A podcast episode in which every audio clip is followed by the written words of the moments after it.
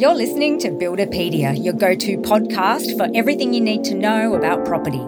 By covering the entire journey from buying your home through to design, building, selling, and everything in between, we'll help you fill in the blanks and bring your property vision to life.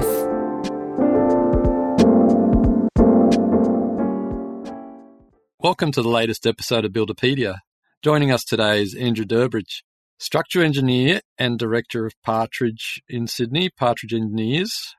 Andrew's been a project director, many high end projects. We've had many near run ins. We know lots of people in common, but long time employee number seven of of uh, Partridge. Um, Andrew, welcome. 15. 15. All right. Well, I upgraded you.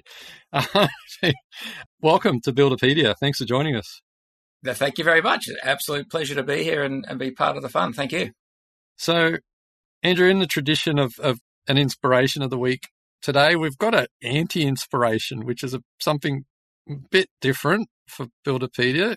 The most uninspiring thing of the week is Heatherwick's vessel in New York in Hudson Yards. And I've read an opinion piece, which I think was bang on about this structure which cost $200 million to build. And unfortunately, for one reason or another, it, the purpose of the structure is unknown. It's a, it's a series of stairs and viewing platforms that kind of go nowhere. And it became synonymous with people taking their lives and closed very soon after. And has, as far as I know, remained closed for two years. And no one really knows what to do with it. So that's my anti-inspiration. Have you have you heard of this, Andrew? No, you, you, were telling me about it earlier. It's not not hasn't crossed my um index uh, inbox, I should say. But yeah, it's uh, as you were saying, uh, wouldn't be the first time a structure got built um, and uh, was, was was put to different purposes afterwards. That's it's a little bit dark and black out there, but uh, yeah, as you say, um, um, uninspirational.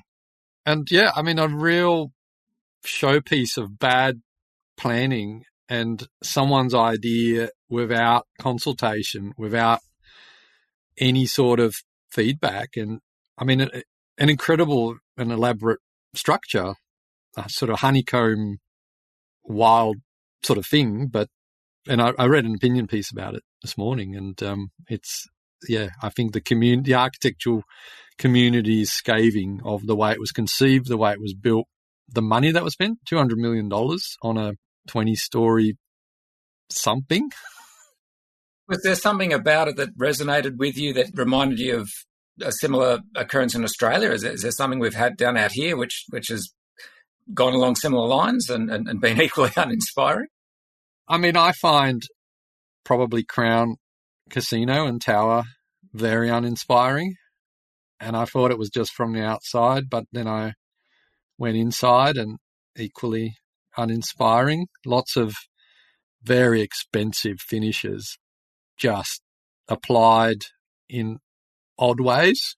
No expense spared, and yet, like um, someone said, I don't know who it was, you can't, money doesn't buy good taste. so, yeah, it did remind me of that. But this is different because it's so lots of buildings fail, right? And fail for various reasons. But this is a different sort of failure. Like it's a it's not like it's we're presuming it's structurally sound and it's quite a remarkable, striking building of sorts, but um, just a, a really dark, like you said, very dark and very odd failure of planning, really in many ways. It's yeah, it's become a real. It's going to be demolished probably from the sounds of it, or repurposed as a I don't know the giant fishbowl. I have no idea what you would do with it, but um, anyway, so Andrew, we um, before we start talking about your career in, in engineering, you're the chairman and director of the Scotch Malt Whisky Society. I thought that might come up. That is what I am maybe as much interested, if not more, than engineering. So tell us more. I always make a joke about this, but I think when you spend your working day working with builders, architects, and, and, other engineers, you get to the end of the day and you, and you need a strong drink. And uh, yeah, whiskey was my. Um, it became a passion at the end of the day. I think. I think uh, uh, certainly when I went through engineering, there was a bit of a beer culture. Uh, there was a rite of passage about enjoying anything made from barley, yeast, and water. And uh, at an early age, uh, the, the, man who would go on to be my father-in-law introduced me to single malt Scotch, and I just embraced it, which sounds terrible on the surface. But what I mean was that it, I really got involved in not just it's a, you know appreciating whiskey, but but learning about it. Uh, I've, I've gone on to be a brand ambassador for many single malt brands. I regularly host whiskey tasting uh, events and whiskey appreciation nights. I do whiskey education with the, the Wine and Spirits Education Trust, and it's always just a, a passion and an interest I've had on the side. I think I think every person has their hobby. Mine just happened to be um, single malt Scotch. I couldn't tell you who won at the races on the weekend or um, what the latest engine is underneath the, the, the bonnet of a Holden, but I, I, can tell you an awful lot about Scotch, and that was just, just something I, I, got into. And the thing that I really want to know is how do I become a brand ambassador for a Scotch or a, maybe a rum or something? How did, oh, I'll tell you what, that? once upon a time it was really hard. You had to do a big apprenticeship and you had to know your subject backwards and you had to be able to stand in front of a room and talk to 100 people. These days, you, you just take a fancy shot of a bottle, post it on Instagram, and suddenly you're an influencer, and, and all the PR firms come racing to you. So, yeah, right. So you're a whiskey influencer, and what is the difference? So, so, are there other whiskey societies other than the Scotch Malt Whiskey Society? Absolutely. I mean, um, whiskies are an all a very broad encompassing uh, church. You know, from single malt Scotch to blended whiskey, bourbon whiskey, Japanese whiskey. Here in Australia, on our own doorstep, we have a, a thriving Australian whiskey industry, and each one of those subcategories, if you like, has a its own little fan club and, and organisations and, and groups of enthusiasts who make it happen and, and people in the industry. And uh, I think you can look at any topic, whether it's stamp collecting, cars, horse racing, whiskey, beer, wine, whatever. There's there's always circles that like-minded people who gather together to um, enjoy and appreciate it. Yeah, and and and the the more time they spend together, the more they appreciate it. I guess. Certainly, uh, in booze circles, I've noticed that. Yeah. and when so I we did tell you that as a condition of being on this podcast, you were inviting me to the next tasting. Absolutely, yeah. No, you, we've, we've reserved a seat for you. You're in the front row. Um, we're going to pour out the good stuff for you first, and give everyone else the bad stuff. So yeah, look forward to it. It'll be great. All right, sounds great. So you were telling us about beer and, and engineering days and, and uni days, I think you were referring to. And so I guess I wanted to go back even further and, and understand where your engineering journey started. Where where did you begin? Like, did you always want to be an engineer as a kid? Yeah, look, I, I, think there's some people in the construction industry and certainly in engineering who have those wonderful origin stories and can tell you about the amazing person who inspired them. Um, my journey into engineering is the most pathetic, boring tale, and there's nothing inspirational about it at all. I was in year t- year ten or eleven at school, and, and you had the compulsory session with uh, I guess what they call the careers guidance counsellor, and uh, you had to spend half an hour with with him. And I walked into his office, and he said, "Well, what do you want to do when you leave school?" And I said, "I've got no idea." And he said, "What subjects are you good at?" And I said, "I don't know, maths, physics, English." And he said, "Well, you should be an engineer then." And I went, "Okay, I'll be an engineer." And that was it. it's, it's, it's a terrible story. And you know, he or she nailed it. Well, he did, I suppose. I can't say there was any bolt of lightning moment or, or you know, road to Damascus moment. I, I did my HSC. I, I went straight into uni. I went to Sydney Uni, did my four year degree, spat out the other side, and, and went straight into the workforce, and haven't stopped since. So yeah, that that's the journey to uh, to at least get the piece of paper and, and, and get stuck into into the workforce. And in hindsight, was that the right advice? For you? Oh, for me, no, no regrets. Uh, certainly from a career point of view, and, and, and how I got into it. Sometimes I think it might have been nice to, you know, done the, the, the gap year or to have uh, gone overseas and maybe spent a bit of time over there. But I, I you know, I don't, don't think you can look back and regret too much.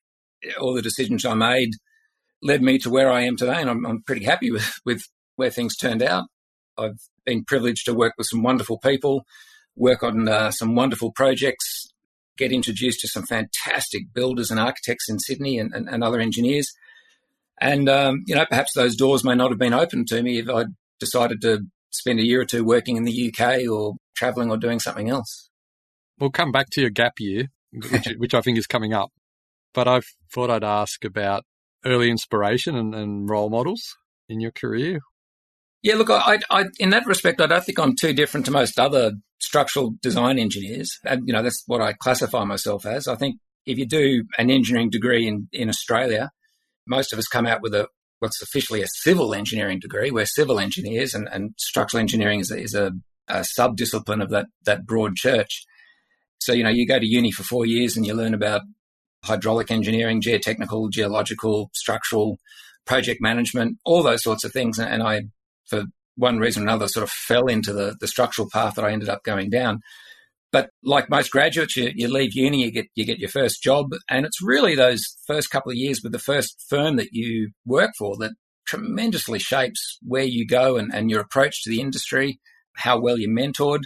I spent four and a bit years working for a, a firm that did some pretty interesting and varied stuff, which was great. But they were very dependent on on one client, and that client's workflow looked like reducing tremendously. So after four and a half years, I moved on to another firm called Ashby Doble in, in Sydney's eastern suburbs.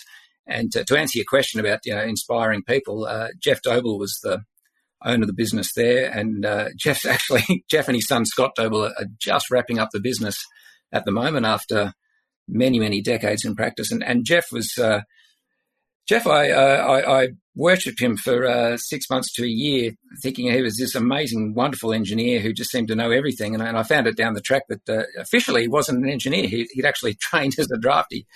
And he was a really, really fantastic draftsman who'd just been in the game long enough to just know things. And, um, you know, we'd be trying to design something that was complex, and he'd just take one look at the drawings and go, oh, I, think that's going to be a, a 310 universal beam go away and do the numbers, Andrew. And I'd go off and do the calcs for an hour and a half and come back, and he was right every time.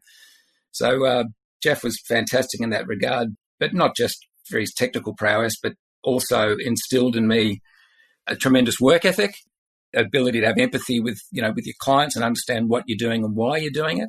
I think as, as engineers, you have the power to bring a lot of um, value to a job and to you know steer the way things go and, and affect budget in so many ways.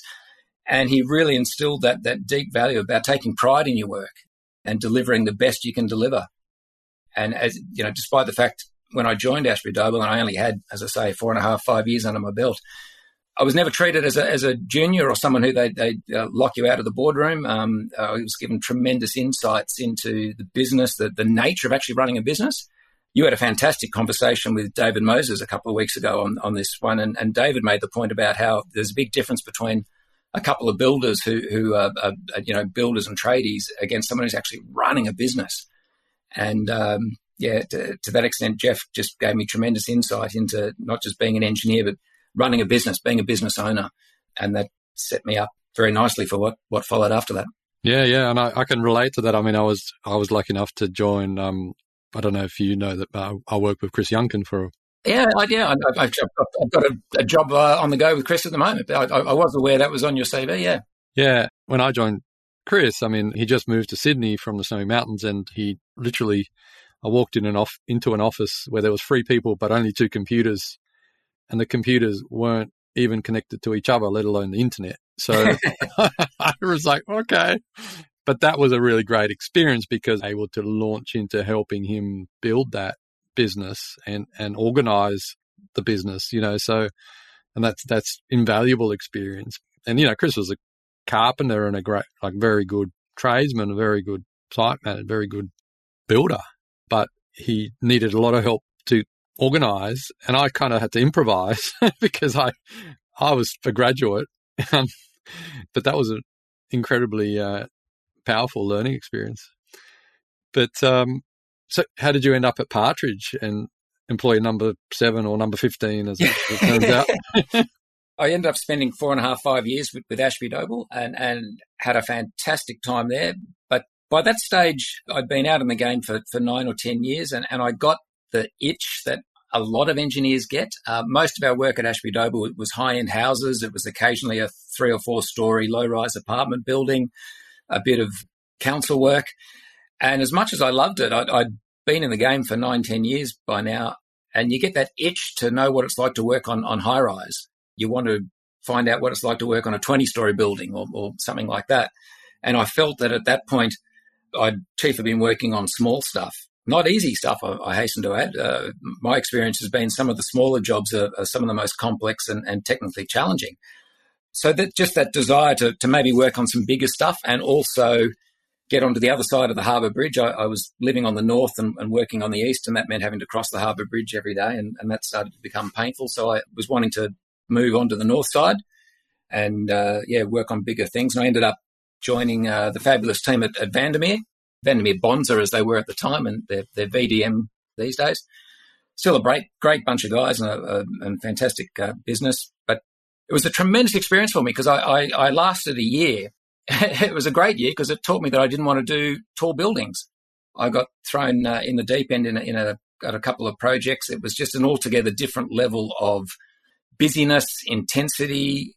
I really enjoy working with architects and collaborating with architects. And we found in the space that I was in at that time with VDM, we were doing a lot of D&C work for builders and you didn't really get to collaborate with the architect as much. You weren't being particularly creative. What you were doing was churning away, trying to come up with a, a cheaper system so that the builder who'd won it on a certain price could maximize their profit. And I can't say I enjoyed that too much. So I lasted about a year and then thought I needed to get back to small stuff. And that coincided at exactly the same time that Harry Partridge of, of Partridge uh, put an ad in the paper saying, wanted junior director. And at the time, I think Harry was looking to, to wind down. He was maybe keen to travel a bit, and uh, the timing was perfect. So at, at the time, um, Vandermeer's office and, and, the Partridge office was just 60 metres down the road in St Leonard. So I um, walked out of one office and went down to the next. Became employee number 15 at the, at the time. and um, A junior director, no less. Yeah, well, by the time that happened, I was I had 10 or 11 years under my belt as, as it was, look, I, I, really, I think it was a bit of a glorified term. I was a senior engineer there for, for a couple of years and then eventually took equity in the business and worked up from there. Yeah. Okay. So when you joined, was Nick Unitas there? Indeed. And in fact, he, he still is. He still is. So yeah. he, Nick designed my house 15 years ago. Right. Himself. There you go. So I know Nick, we did a lot of work when I was at Youngkin initially. We did a lot of work with Chris Rouse as well. Yeah. And of course, I know Guy Barwell. I don't know if he's still there, but uh, yeah. No, Guy Guy left uh, a, a, bit over a year ago now to set up his own own business. But yeah, no, Nick Nick's a, a fantastic engineer and obviously an extremely experienced and knowledgeable guy with with.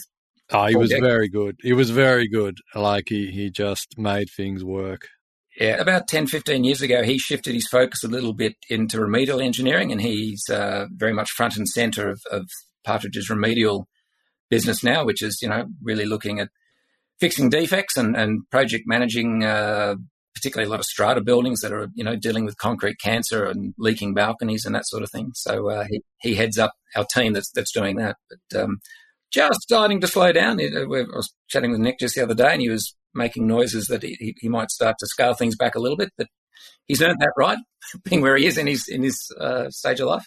Yeah, yeah, I found Nick incredible and very generous with time and just just very very good. But um, and then I, I worked with um, Rob McGowan for a while at uh, on a project, and of course he's started his own offshoot, not offshoot officially of Partridge, but you know his own business structure so yeah, Partridge. There's a lot of connection. Partridge seemed to train, and uh, yeah, yeah. Well, look, it, it, it's funny. Uh, there's a certain playground that's out there in, in, in what I would call the high end housing area. You know, the, the architecturally designed houses, and there's there's probably I don't know, maybe four or five consulting firms that, that play in that space, and, and we all know each other very well. We all get on with each other very well, and when you're in that playground, you tend to stay in that playground. And so, because Partridge is, is very much in that space, uh, we've had a few people come and go and move from one place to the next, and, but stay in that playground. But you know, structure uh, the boys there who, who you know we, we all get on with very well, and we should because I think they're a team of seven, and I think six of them are ex Partridge. So um, yeah, it's. Uh, I guess we're because I'm from working with Chris Youngkin 20 years ago, I've only ever worked in high end architecture or, or, architectural construction, really. And now we've, we've, got a team of architects in our office. But um, I just feel like I've done so much work, and I wonder if you feel the same way that you can almost get a sense for the architecture. You could kind of know it and you feel it, and you've like I feel like I've done an architectural degree by stealth, and I can detail even though I've got I'm a clunky old builder. The registered architects in our office still come to me with design problems and detailing, and yeah, you get a you get a knack for it. I think. You, you do, but you'd probably agree with me that uh, you don't develop it overnight either. It comes from years at the coalface. It comes from getting your hands dirty, certainly being on the tools. I've learned so much from, you know, working with more experienced and more senior engineers. I've learned heaps from architects who've, who've been at the game and have seen what works and what doesn't work and, and learned some tricks. And more than anything else, I think certainly in, in my line of work, which is certainly high end housing, the things you just learn chatting to the builders. I say to the young guys at our practice, if, if you walk onto a construction site and you're there to inspect something like a, you know, a slab on ground or a reinforcement check, and, and all you do is walk in, look at the reo, sign off and walk off again, you've robbed yourself of an opportunity. You really should have a chat with the foreman, have a chat to the guys there, start a dialogue. They, they can just teach you so much.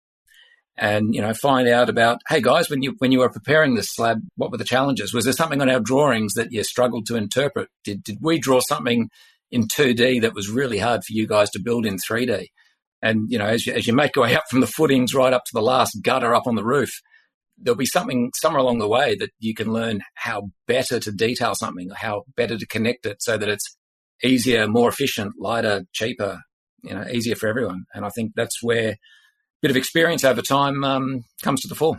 Yeah, absolutely. And that, you know, I feel like I could um, maybe not not to a compliant level, but I kind of know like, yeah, you get to know over time enough that like maybe not technically compliant, but I know what steel goes into things. I can get it to a level where I know it's not going to fall over. Maybe it's not technically right, but yeah, you do absorb that. And I think it is little bits at a time that you're not even aware of. And I just, I remember a few occasions where I remember one, I won't name the architect, but I, I got tired of waiting for a form ply set out and I did it myself.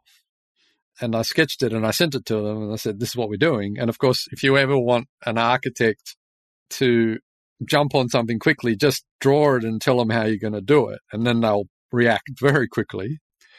But they got angry and said, nah, you got it all wrong. And he, and they redrew it. And I'm like, okay, but is the owner paying for like five meter sheets? Like, what are we? and of course, they redrew it again because the owner wasn't going to pay for whatever, and the sheets weren't available that in the imaginary dimension that they had. And they redrew it. It was exactly the same as my drawing. yeah. yeah.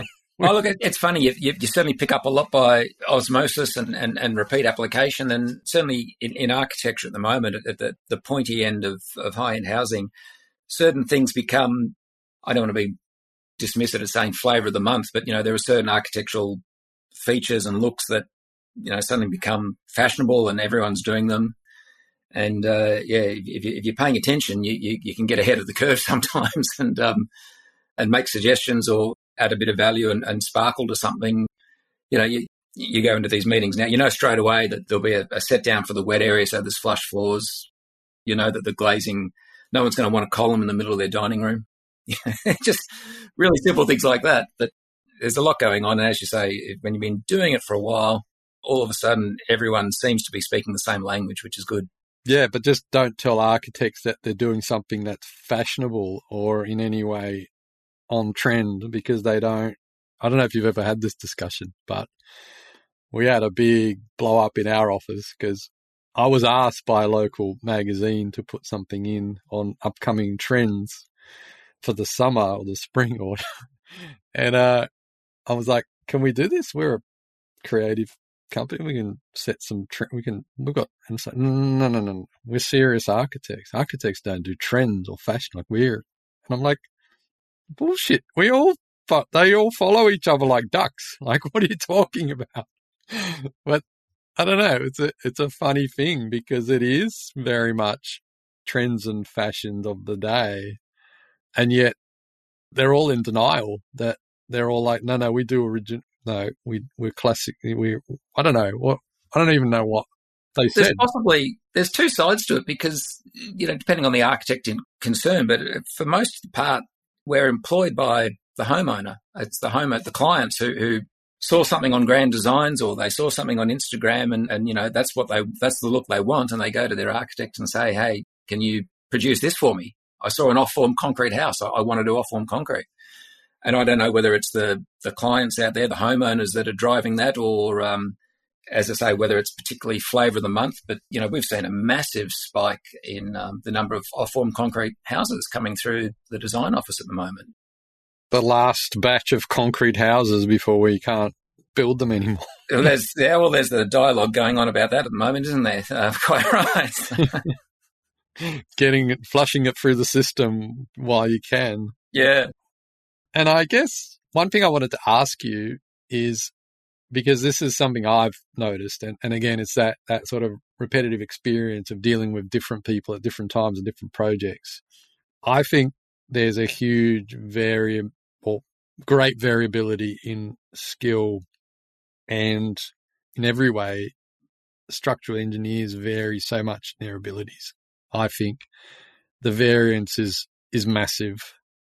And I guess that there is an element of, well, you model it with a computer and yet the output, the outcome, the responsiveness, I guess, there's so much variability. It's incredible. And everyone, because I think, and the reason I'm raising it is because most people presume that whichever engineer they go to, they just get the same thing, right? It's just pretty, it's a compliant, it's a modular kind of system or process. It's very defined. It's regulated. But I'm kind of going, no, actually, there is a lot of difference from one engineer to the other, both in the amount of money you're going to spend on the structure, but also the outcome in terms of design. Like it's night and day, I think. Oh, look, hundred percent. You're, you're absolutely right, and that's one of the great tragedies, I think, and, and injustices in our in our profession. In that, as you say, everyone thinks, oh well, if you give the same problem to five different engineers, they're all going to come back with the same answer. And no, they won't, and no, they shouldn't. it's, it's not a commodity. And look, I think the engineering profession is like any other profession. You, you get your broad range of personalities. You, any any profession attracts the diverse range of community, um, and you get your people who are more left-brained. You get your people who are more right-brained. You get those who are you know very diligent and disciplined and chase the rabbit down the hole. You, you get those who might be a little bit lazier and just turn to a, a design table to, to do it quickly. I touched on it earlier, but I think the type of engineer you, you become is very, very much influenced by your early years in, in the profession and who mentors you and, and what good habits or bad habits they teach you. And then, you know, you, you throw all that against how your business operates. There are consulting firms out there who have models. Um, actually, I'll back up one step. But you know what a lot of people may not appreciate is that at the end of the day, most engineering consulting firms are time charge businesses. We don't buy a product, apply a markup, and, and sell it on at retail. We're, we're, not builders who buy the materials, put up something big, and, and add a margin. You know, we most engineering firms earn their money by charging for their time, and so depending and every, every business has a different way, a different business model that applies for that. So one of the issues we, we struggle with a lot is, and let's give an example here. So Ma and Pa Kettle want to put a first floor addition on. They go to an architect. Architect says, right, well, I'll get you three quotes from three engineers and, and income three quotes, $5,000, $10,000 and 20,000. And the great, as I say, the tragedy and injustice is that a lot of the mums and dads look at the, the three different quotes and go, oh, well, I'm going to get the same product. Surely my house will still stand up at the end of the day. So why is that guy charging twenty thousand and that guy five thousand? Surely it's the same thing. I'll I'll go for the five thousand dollar consultant. And that just that that thinking really puzzles me. And I, I don't understand why people think that way. You look at how consumers approach any other thing. If you went to a buying agent and said, I want to buy a car, come back with three quotes, and someone came back with a $20,000 car, a $40,000 car, and a $60,000 car, you inherently know that you're getting three different products there. You inherently know that it's not the same thing. If you were seeking elective surgery and, and you went to your GP and your GP got three quotes from specialists and they varied hugely, you would interrogate and ask why those prices are different. And yet, when people look at three different engineering quotes, they, they don't apply that same logic.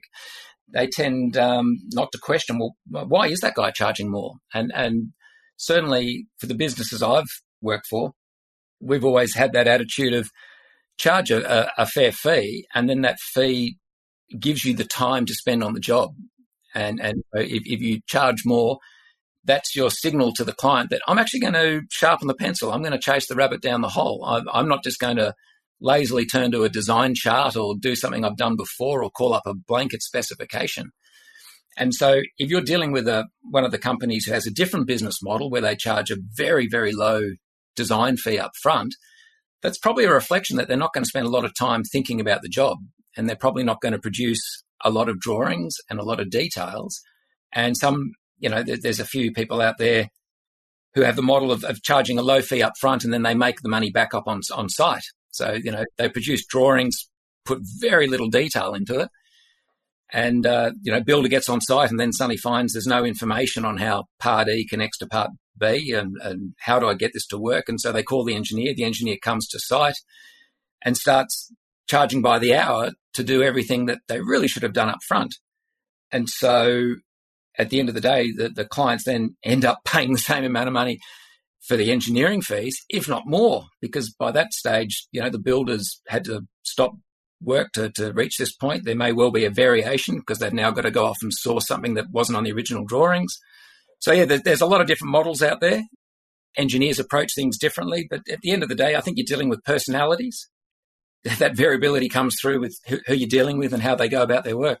Yeah, and I found that um, also a bad engineer. It's not even sorry, not a bad engineer. A la- I should say a lazy engineer can cost you tens of thousands of dollars oh, because oh, sure. and people don't perceive that. So that like that saving, we don't normally have that range of quotes that I've I haven't you know doesn't if, if there's a multi-factor difference, then probably yeah, some questions need to be raised about either the the a high price or the lower price. But I guess yeah, for a few thousand dollars saving, I've seen people go for. I won't mention the engineering company. It wasn't Partridge, I'll say that, but uh, and it wasn't Structure either. It's all right, guys. Just hang in there.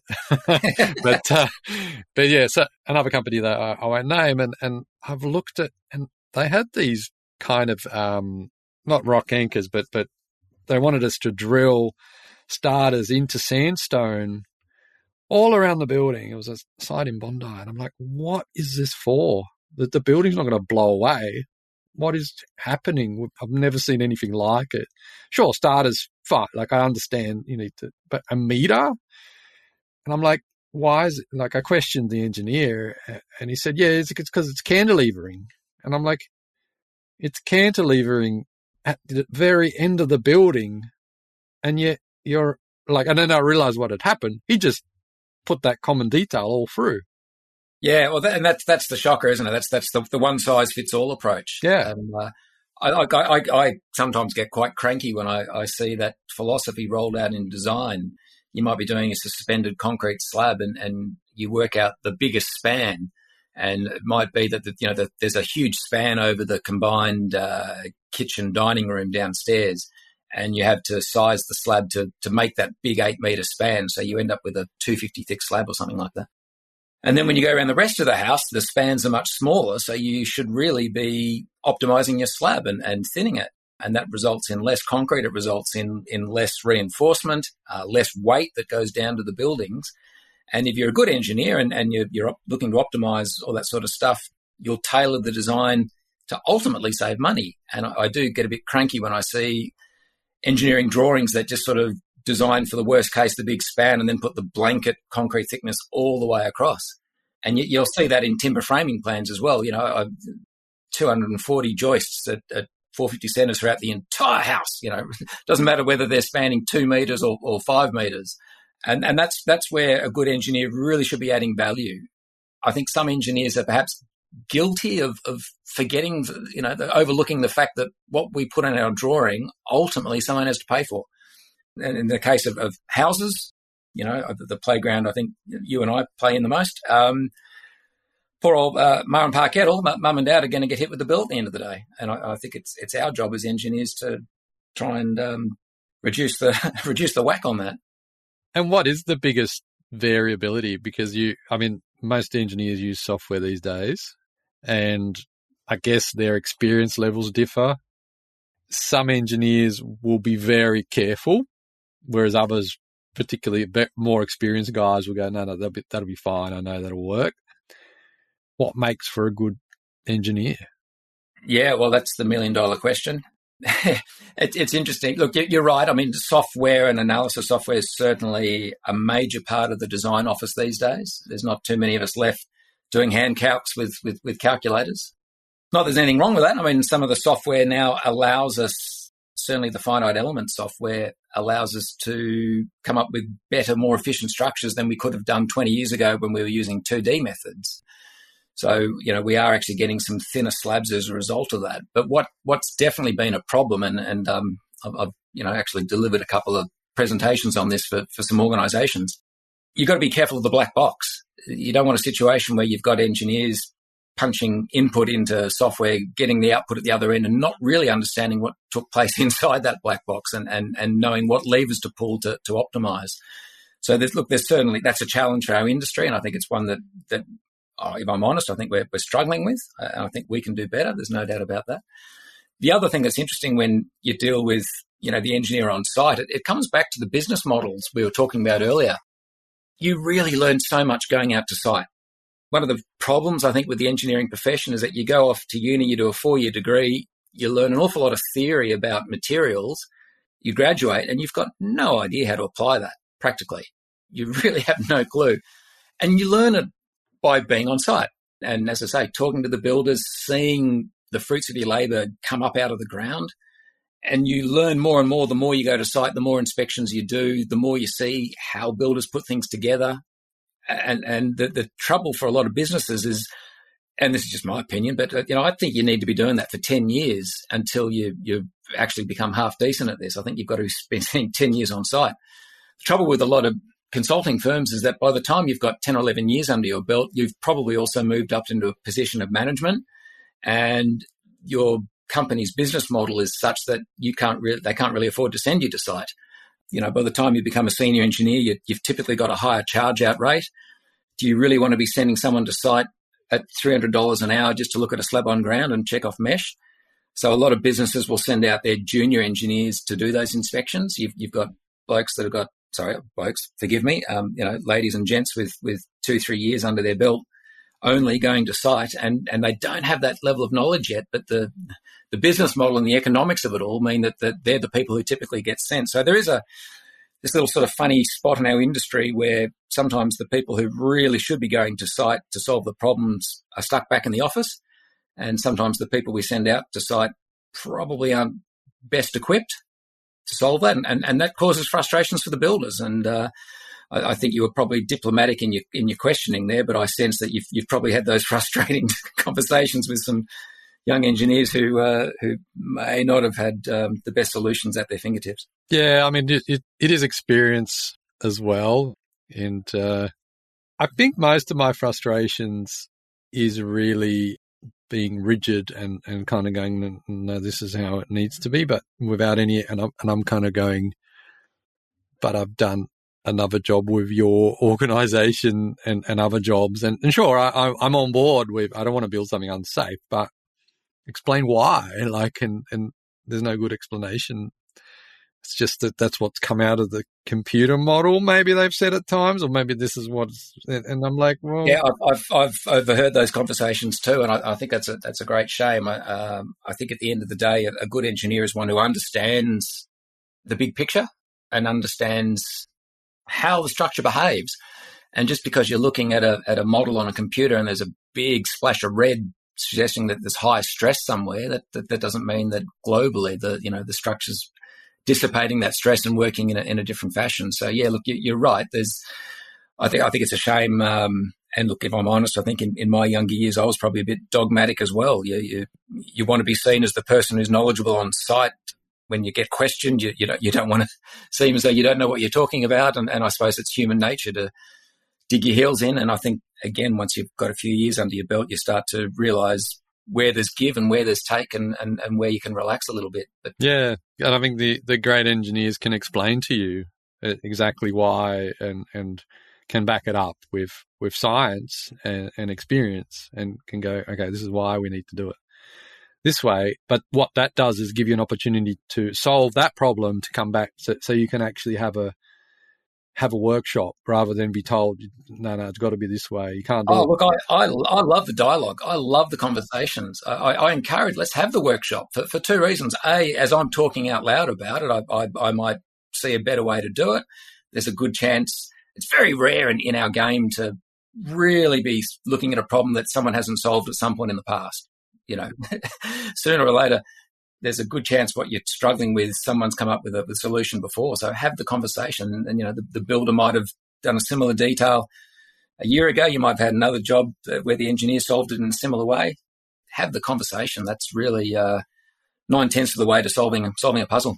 So we've delved deep into the, the sort of industry, industry talk, industry uh, knowledge, but I'm just bringing it back to, I guess, core listeners or all four of you out there. We're uh, we're thinking of. I guess I'm wondering what advice you have for people choosing an engineer. What what are they looking for? Like what is what is that? Because they get free quotes. Yeah, look, great, great question. And I think, I think one of the issues with, and, and again, maybe this is just at the, the pointy end of town where, where you and I work, but it, it's, it's very rare for let's just call them Mr. and Mrs. Smith, you know, the homeowners, to, to reach out directly to an engineer. Nine times out of 10, they get in touch with an architect, and then the architect is the bridge to your engineer. So it's, it's often the architects who become the, the gateway. Uh, they're the, the project managers who decide who to go out to and, and who to choose and who's best suited for the job. Uh, sometimes, rightly or wrongly, Mr. and Mrs. Smith, the, the homeowners don't have a lot of insight or intel into that. But uh, you know, whether you are the homeowner or whether you're the architect choosing a, a, an engineer or deciding who to approach, I think there's definitely some things that you can look at to find out. Well, uh, am I approaching the right people? And surely the the first thing has just got to be runs on the board. You know, do, do you have experience in this area? If you're building a, a two story house, don't go to a consulting firm that specializes in 10 story apartment buildings and, and, and, vice versa. I think you can learn a lot by looking at engineers' drawings, something that I pride myself on, and and, and certainly therefore Partridge as well. We, have always you know, made a good point of, of the quality of our documentation, producing a lot of drawings, and so go to the firm and say, can, can I see a sample of the drawings you did for a similar sized job? And if they if they hand over just two pages, you know, one plan and one section, that's probably not great. If, if they hand over a package of 20 drawings, you know, you're dealing with someone who's going to take the job seriously, document it properly, and, and do everyone a favor. Certainly, it's, it's 30 years now since you had to just turn to the yellow pages and look up a phone number and dial someone. You know, we've, we've now got wonderful websites. You know, you've got social media. A, a lot of firms are putting their, their projects on Instagram. Have a look and see who's done um, something similar. And, and, and as I say, just check, check the track record and, and see what, what's their bread and butter. What do they do on a daily basis? Where's their area of expertise? And how important is it that your engineer has worked or, or gets on with your architect? How important is that as a factor in, in deciding which engineer? Oh, look, I think we touched on it earlier. At the end of the day, it comes down to personalities. People like working with people they like. And I think if, if an engineer and architect have a, a personality clash and a fallout, well, you're probably not going to create magic together, and, and the relationship might be a short one. I, you know, I've been privileged to work on some wonderful projects where engineer, architect, and builder just collaborated so well, and and you know finished the job best of friends. And you know, I've, I've got some architectural colleagues who, you know, at the end of the day, I suppose you'd call them clients, but I don't see them that way. I see them as friends. We, we get on well we're like minded, we've got a common purpose, we're trying to create the, the best result for the homeowner or the client. Ditto with builders. I think again we're a community, and and people tend to you find out who you like and who you like working with, and and whatever is the basis of that commonality, whether it's a, a common purpose or a, a, common sense of humour or whatever it might be, you, you, you find uh, the, the relationships go the distance. It, it's it's very very rare for an architect to always use engineering firm B, A, D, whatever. Uh, I am deliberately trying not to name names there, but you know what they'll do. we we both know them though, right? yeah, well they do, but but the, the point is that they don't necessarily have a relationship with engineering firm A. They have a relationship with someone in engineering firm yes, A. That's right. That's important, and that's the basis of it. That's an important point because here's my experience of every engineering business that's got more than one person there's such variability even within a business. So, and I guess probably even within Partridge, there's there's variability. I would assume. Although, yeah, I have to say, not just because you're here, but yeah, I think in terms of structure or structural engineering, yeah, probably consistency within Partridge has been quite exceptional. But still, you must have variability in there. But how do you manage? How do you manage that? I guess. Well, it, look, it, it's a struggle, but you know, if, if we were all the same people, we wouldn't be the vibrant office that we are. Um, you know, every company, you know, typically you've, you've got your people who are your, your, rainmakers. You've got those who you can send out to site who, who have got the gift of the gab and who can can talk to the builders. You've got those who are, are probably better, sometimes better suited to staying back at the office and, and, and doing the number crunching you find where your where your strong suit is, and a good consulting practice will put people to work at where their strengths are. And it's the diversity of a practice that I think adds to its strength. Uh, I think if, if we were all just carbon copies of one another, it'd be a pretty boring office to work in. yeah, no, I, I totally agree. I was more talking about the variability and the quality of the engineer and, and their their I guess their, their level of commitment, their level of skill and and their, their reliability. I guess. Oh, look, yeah. these are challenges for any business, and you're right. You, you have some people who come through, and, and sometimes it doesn't take long to work out. Well, you know, maybe they're not in the right spot. Maybe we're not the business for you. You know, we've had a few people come in who've not lasted long for for those reasons. The senior people in the business are always working hard to maintain quality, and uh, gosh, you know, we're, we're not perfect. No, no one is. We, we've we we pick up the occasional error or, or, or problem, and you've got to work hard to um, overcome it. The important thing is to learn from it so that you don't repeat it. And what are the strategies for that quality, like maintaining that quality? What's the how, how do you do that over time, particularly? Well, I think the first thing is just be mindful of it and be hands on. One thing that that's been a hallmark of certainly at Partridge and, and, and other firms I've worked for is, uh, and why I've enjoyed working for them, by the way, is is because the senior personnel still get their hands dirty you know, I, I what am I now? 20, 28 years in, in the industry. In, in, in, most circumstances, that, that would make me, you know, m- most of my peers are, are, in managerial positions. Yes, I'm, I'm, I'm, a director of the business. I, I, I, manage, but I still get my hands dirty. Two days ago, I was climbing under a house.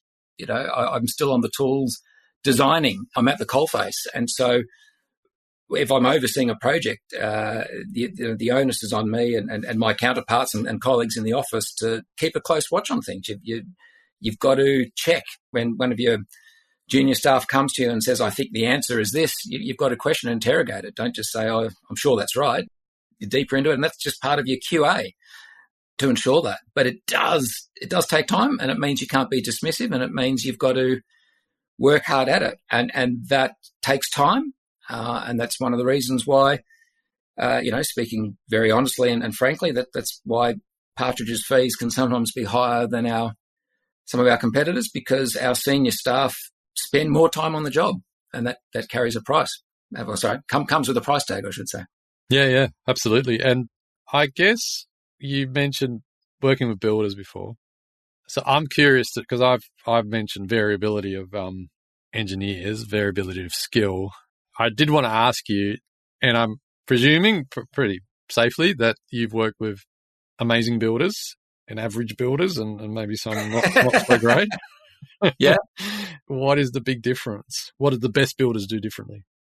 I think something that, that the best builders do differently is they plan. They are always a step ahead. They're, they're looking forward. This sounds a bit blasé, and I don't mean it sound cheeky, but you know they look at the drawings. Uh, you'd be amazed how many builders just don't look at the drawings, and it, it breaks our heart as engineers when you you spend a lot of time and you burn a good chunk of your fee to come up with an amazing detail and to draw it beautifully, and you've, you've explained everything, and uh, and then you get to site and the builder decided not to look at it and do it differently and, and do it in a way that suddenly there's a problem for one way or another. Certainly the builders that just seem to get it right and have a smoother process through the, the whole build are those that are planning ahead. They know their lead times. They look at the drawings. They see that there's a product that they know is going to be eight weeks on the water coming from overseas, or it's going to be, uh, you know, there's a six week wait at the galvanizers, so they put the order in for their steel early. You'd be amazed how many builders in the last three, four months have been caught out by the long lead time for galvanizing reo. And we're getting phone calls all the time. Oh, there's a four week wait for this. Can I do this and such and such instead? Colgal. Col- yeah. I should I should have bought shares in Colgal paint about uh, four months ago. I've been doing well. But you find the better builders don't get caught out like that. You find that they are really planning ahead. But uh, look, if, if I can sum it up in one word, it's the C word communication. The, the best builders are the ones that communicate with you. They, they get on the phone, they look at your drawings, they see a detail and say, Hey, Andrew, I really like the way you've done that, but can I do this instead? I've, I've got another idea. I've, I've got this product left over from another job. Can I do this? I did this previously. And I love those conversations. I really do. I, I love the dialogue, solving a problem together, being able to bring my knowledge and experience and expertise to the problem and, and working together. And a builder is welcome to ring me any hour of the day to say, hey, uh, I've got an idea. Can we do this differently? And, and you solve it together.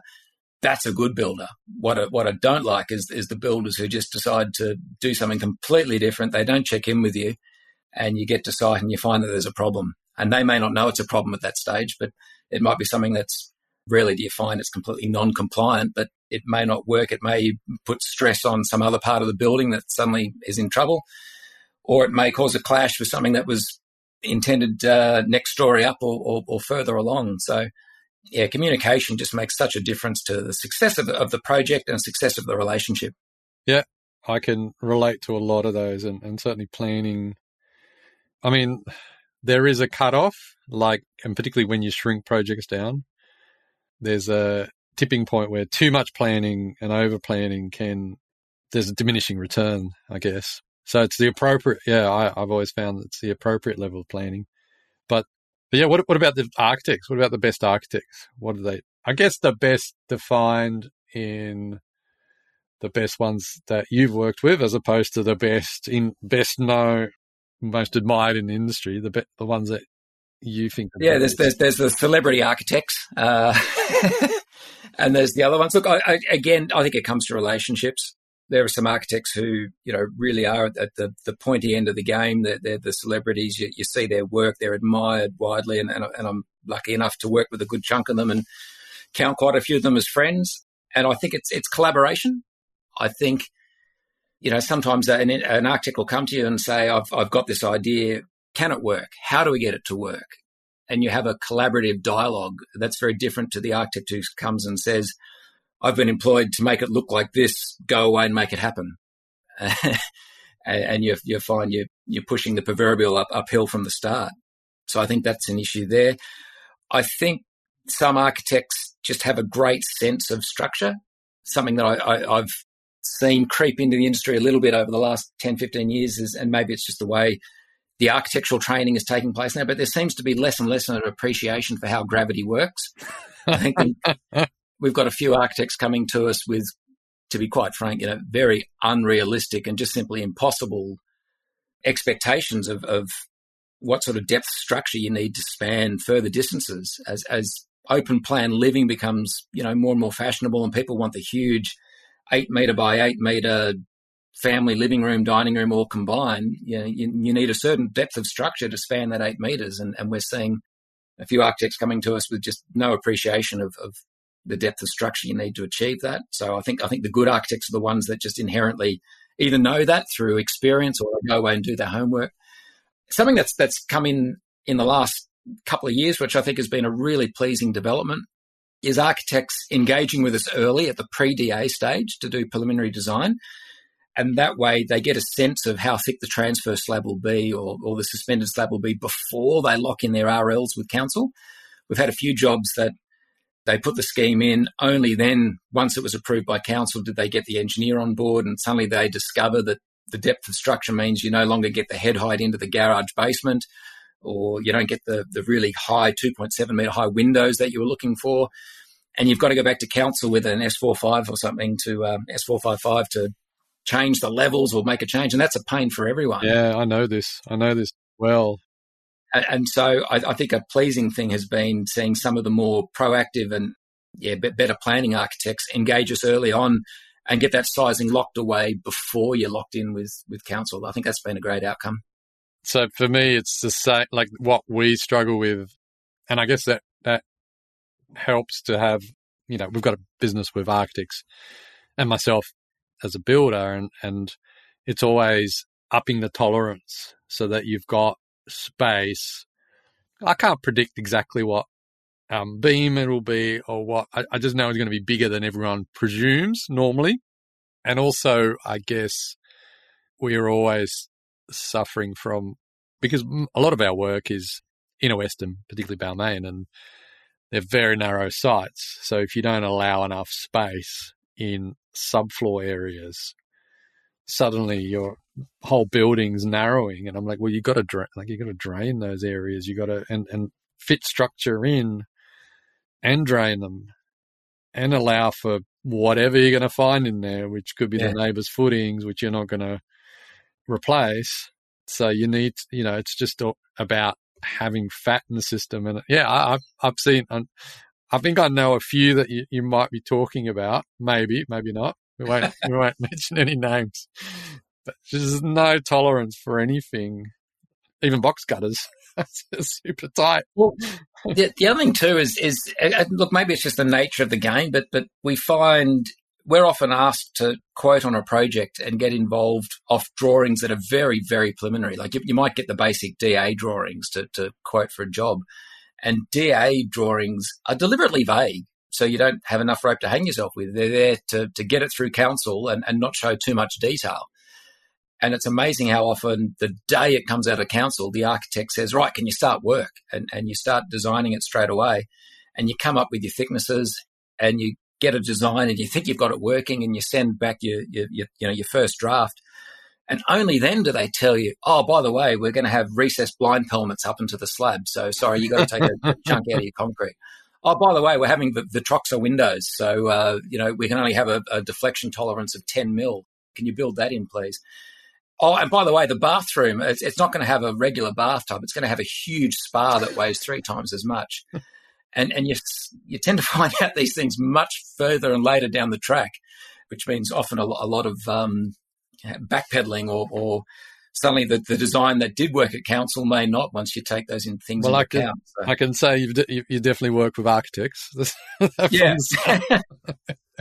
It's not even the architects, to be fair. I mean, at the end of the day, sometimes our clients are the mums and dads, and they're in the middle of a build. Their builder has just finished the first floor slab, and then they watch grand designs that night and see something amazing, and they race around to site the next day and say to the builder, "Oh, can you do this instead?" And I mean, I've, I have had that horrible situation where we just poured the concrete, and it was to hold up a, a, a bathroom, and the client just decided to change it to a massive spa bath that, that weighed more than the the slab could take. Um, so, you know, you've got to work around those challenges too. Yeah, absolutely. And I think there should be a blackout on grand design when you're building your house. You should just have a media blackout. And uh, oh, I've had. I mean, I've had that. I, I know this. I know this so well. Oh, we've just been to Japan and and we saw this, and we want. I'm like, oh, okay, but you know that we're uh, we've already ordered this and that, and you know, yeah, yeah, yeah, yeah, yeah that's it. And I guess I wanted to know how. I, I, mean, we know that everything's in CAD and computer, and, and it's it's all computers measure everything. But what's the future like? Because AI had a minor explosion at the end of last year, early this year, like, and it feels like it's heading somewhere where it's um, will be well. I don't know anything about AI in engineering, but certainly when I project what I'm seeing into architecture and design, yeah, it feels like something's going to change, and it's a matter of when. Is that the same for what's what's changing in oh, look, uh, I, engineering? I, I, agree with you. Uh, you would you'd be if, stupid to think that the industry is not going to embrace it in some way down the track. I mean, uh, the last 30 years, the last three decades has just been a, a continuing growth uh, cycle of, of, of, computers creeping more and more into how we do things uh, from CAD. Uh, from, from the engineering point of view, we we went from using slide rules to calculators to spreadsheets to now very powerful programs. I think we've gone from drawing on the board with the old drafting, you know, machines and pens and, and pencils to CAD. You know, CAD was very basic in its early days. With you know, AutoCAD then became very powerful. We've now moved to 3D packages and and, and modeling and doing getting amazing renders. Revit is uh, getting an increasing toehold, not so much in the housing side of things, but certainly in, in, in bigger structures. So when you look at that progression, you'd be mad to think it's not going to continue. Quite what shape that takes down the down the track, I don't know. Will AI one day completely re- replace an engineer? Probably. I hope, hope not. if it can hold out for another 15 years just till I retire, that'd be great. But yeah, I, I don't know. It, it, it, technology is, it's always increasing. It's always becoming more prevalent and clever builders, clever architects and, and clever engineers will learn to embrace it to, to get better outcomes. Yeah. And I, and I'm wondering how long till the architect just creates the engineering for a structure good enough that your role is really to sign it off and test it rather than to design it. Like uh, it feels like it shouldn't be that far because you're kind of maybe not in a sophisticated way, but in a in projects that where it hardly matters whether you have a 250 beam or a 300 beam, you'd think that's not too far away. Oh, look, I, I, I suspect you're right. That's that's why I've got a side hustle, I suppose. Yeah. I'll, well, I'll, be superseded one day. the whis- being the whiskey, or uh, yeah, that's yeah. it exactly. Yeah.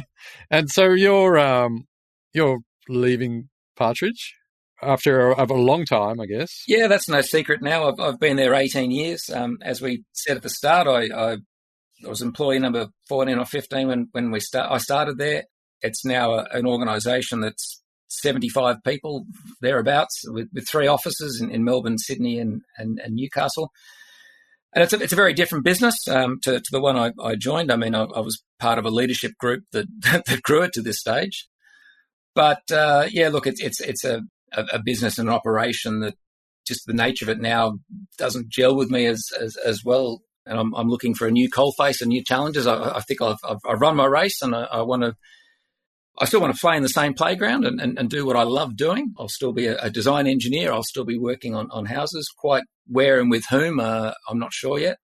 I've got, uh, I'll, I'll, be where I am till the end of the year, and, and 2024 will be a chance to take a, a well earned break. Uh, my second child's just doing her HSC at the moment, so I'll have both kids out of school at the end of this year, and uh, that creates um, some opportunity having paid the last set of school fees now, I can put that towards a holiday rather than school fees.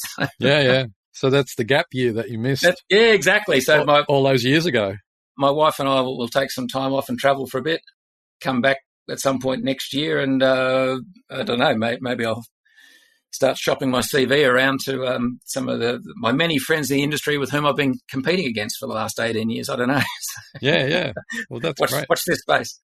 We'll be watching. So that sort of rounds us out. We try and have um, three key takeaways for the episode, I guess, in terms of, I guess, for, for listeners who are about to engage, have will be engaging with with an engineer. What what are your three key ideas, key takeaways? First of all, when you're comparing quotes from an engineer, make sure you're comparing apples with apples you know, interrogate why engineer A is cheaper or more expensive than engineer B. You know, what, what, why is that? What are you getting with one that you're not getting with another? What, what services are included? Will they roll with the punches? If there are design changes, will they accommodate them up to the point, or are you going to get hit with a variation every time you make a, a, a change? Yeah, just just understand and interrogate those quotes uh, so you get everyone on a level playing field because you rarely will be. I think that's one key takeaway. I think the second one is engineers, builders, and architects are always learning, and I don't care whether you've been in the game for ten years, thirty years, or, or fifty years. You're always learning. You always can learn. Don't shut yourself off to, to other players in the industry. I think builders can teach engineers plenty of things and vice versa. Architects form part of that loop as well. I think we're all part of a wonderful community, a, a trinity, if you like, of, of, of, people involved in the game to eventually deliver a, a wonderful house. Uh, at the end of the day, I think we, we lose sight of the fact that we're the team players that give Mr. and Mrs. Smith their dream house. You know, they've been, been dreaming of this amazing house. They're, they're going to bring their kids up in it. The three of us, engineer, architect, builder, have a chance to really make some magic together and, and deliver a fantastic product. So um, we're always learning, and we should be prepared and, and open minded to listen to each other's opinions and point of views to make that happen. And the third thing is uh, the construction industry is perhaps the most poignant and appropriate place and situation where you get what you pay for. Um, so keep that in mind with every decision along the way. That's the same as number one. Hang on a minute. oh, not, not not not just with the consultants, yeah, but yeah. With, with, the products, uh, with the time. I was going to pick up on your um your second point because we're, I guess, one of the innovations, one of the transformative innovations that I've come up with is to combine a building company with an architecture company, and so we're and we've found that people enjoy that better, but also people are conditioned to buy cars from one place, not separate bits of car from different places. So, it's so whatever it's it's really an anomaly I found to be buying services from different places or different people and putting them together yourself as a customer. I mean, it's it's quite. I, I don't know any other industry that that really does that. So I'm wondering if there's if the future of building, particularly with technology and integration, is actually companies that do the lot in house. Oh, look, I think it's an overwhelming experience, and and you know, I mean, I've, my wife and I have built our own house twice now, and uh, it's overwhelming. And I think if, if you're offering a service that simplifies that process, if you can offer the building and the consulting and the architecture under the one roof, and and you know, cut out another level of, of complexity and consultant and, and so on, um, I think you're doing everyone a favor. I, I, love your business model. I think what you guys are doing is great. And uh, I suspect there'll be um, a growing number of, of firms looking to do that. And look, we, we, we saw this within Partridge as well. Uh, when I started there, we were just a structural engineering firm, and we would lose quite a few projects to firms that could also offer the stormwater hydraulic design to the point where I, I actually got sick of losing jobs. I, I took the bull by the horns and, and was pretty instrumental in in forming um, a hydraulic stormwater wing to, to, our practice, and that meant we could certainly do both disciplines under the under the one roof, and that made it a lot easier for architect, architects. Something started bringing us more work because they didn't have to deal with two consultants; they could deal with one. And the other thing it did internally is that it tremendously boosted the skill set and knowledge of all, all of us as structural engineers. We suddenly had a much greater understanding and appreciation for drainage and waterproofing issues and, and the like because uh, we were sitting right next to the, the crew of people that were looking after that. So they, they improved our skill set, we improved theirs. And um, as you say, just courtesy of your own business now, I'm sure now that you've, you've got architects under your roof, you've got a much greater understanding and appreciation for some of those architectural things. And I, I dare say, as a builder, you've taught them a thing or two along the way as well. So certainly, that having those extra skills under the one roof is it, it can only be a good thing. Yeah, no, absolutely, and I and I think there's no going back for us. Like it's it's it seems illogical to even think like that. And I mean, we still help people who just need building services, but yeah, I think we're uh, we feel like we were compelled to do that because that's what clients needed. They didn't want to deal with different people. And from my perspective, I just got tired of being asked to, hey, Kit, do you do design as well? And I just said, yes, we do. yeah. Oh, look, I, I, I, commend you. As I say, you, you, you, saw a need, you responded. That's um, more power to you. Andrew, thank you so much. Oh, hang on how can listeners get in touch with Andrew? I'm just reading my show notes. Uh, uh, they can get in touch, I guess, with, with Partridge if they. Well, look uh, for, for the next four months, I'm I'm still at Partridge, so uh, yeah, you'll, you'll, you'll find us there. We're we're on the web. Um, give us a call. yeah. Okay, Andrew, it's been a, it's been a pleasure. Thank you so much. Thanks, Matt. Re- really appreciate the opportunity for a chat and uh, talk shop for a bit. Yeah, and I'm hanging out for yeah. I'm I'm hoping you mean it when you said that I've got a chair at the whiskey tasting because I'm I'm there. Like I, I don't need keep September the fifteenth free, my friend. Um, September the fifteenth. All right, I'll I'll I'll see what uh, what's penciled in, and hopefully not much. Why? What's on September the fifteenth? Oh, a, a, a, fantastic tasting in the city with with your name all over it. Okay, all right. Well, uh, unless there's something catastrophic happening, that that is a catastrophic clash. Consider me there. Uh, yeah, that sounds great. So thank you again. No, thank thank you. Appreciate it. And uh, thanks to our listeners. And we'll have a link to Partridge Partners and we'll have a link to Whiskey. And we'd invite you to join our community by subscribing a mailing list. And a link can be found in the show notes. Thank you. Till next time, goodbye. You've been listening to Buildipedia. Please remember to like us and share our episode with your friends. We'd love your comments and suggestions, and we have a new website, buildipedia.au, where you can get in touch or leave a question and check out our blog.